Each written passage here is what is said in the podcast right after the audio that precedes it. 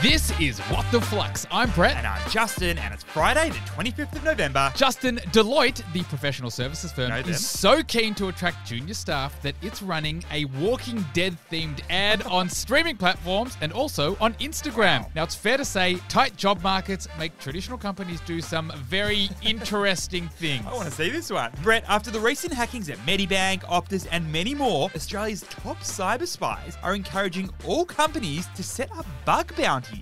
In other words, pay ethical hackers to try and hack in and report the vulnerabilities. Three moralistic stories today, Justin. Let's do it. for our first. Harvey Norman has revealed its sales actually jumped nearly 7% for the first four months of this financial year, and it's largely thanks to its presence in Malaysia.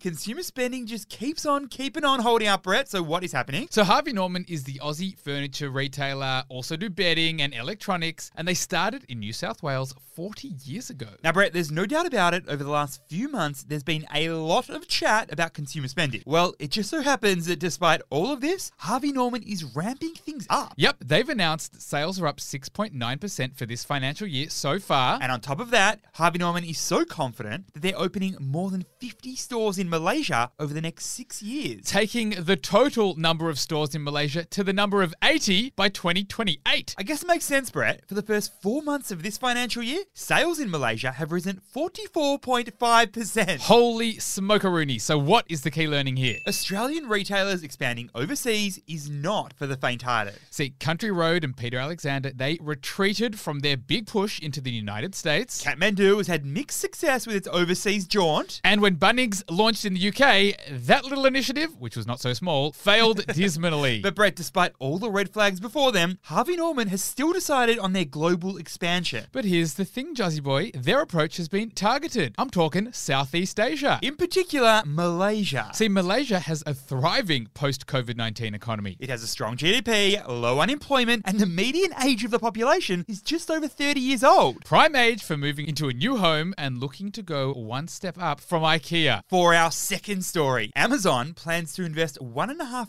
billion a year into movies that will go directly to cinemas rather than its own streaming service. Interesting move here by the big A. Tell me more. Okay, so Amazon actually got into the streaming business back in 2006 with its first version of Amazon Prime Video that was called Unbox. Okay, but since then, it's taken on a whole lot of different names and styles and uh, and quality. Mm-hmm. But today, Brett, Amazon Prime Video has more than 175 million users. in fact, recently, Amazon acquired Hollywood studio MGM for a lazy $8.5 billion.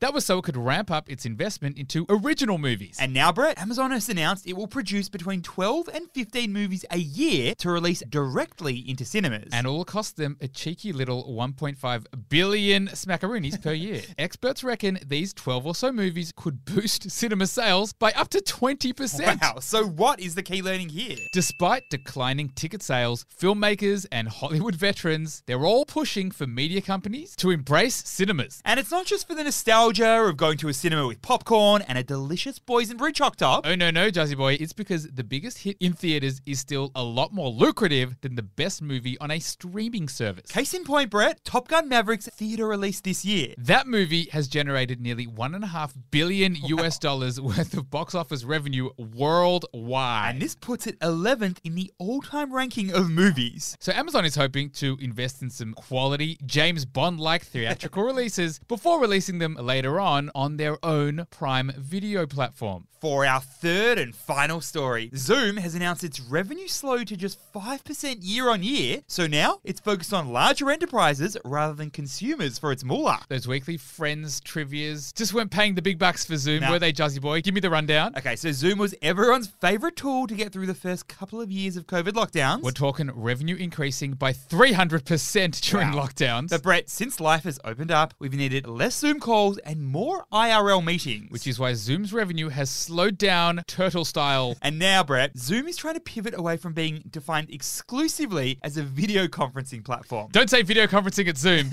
and now they're launching Zoom One, the all in one suite that means you can do in app email and calendars all through Zoom. By having this all in one product, Zoom is trying to solve the toggle tax. So, what is the key learning here? the toggle tax is the time it takes workers to regain focus after switching between different apps or different platforms. Get this. A recent Harvard Business Review study found that employees employees spend almost four hours a week Wow. reorienting themselves after toggling between applications. So, by giving people the ability to access their email alongside other functions like calendars, Zoom is hoping to reduce this toggle tax. And for businesses, it means their employees can better focus on their work. And for Zoom, the suite is a whole new level of pricing that they're hoping will allow it to continue growing its revenue. Flux fam, today is Friday. Brett, tell me what that means to you. Well, today we are running our in app game named Quick Sticks. Here's how it works. At a random time during the day today, you will receive a notification from Flux. and the first Flux Fam member to answer the money or finance question correctly wins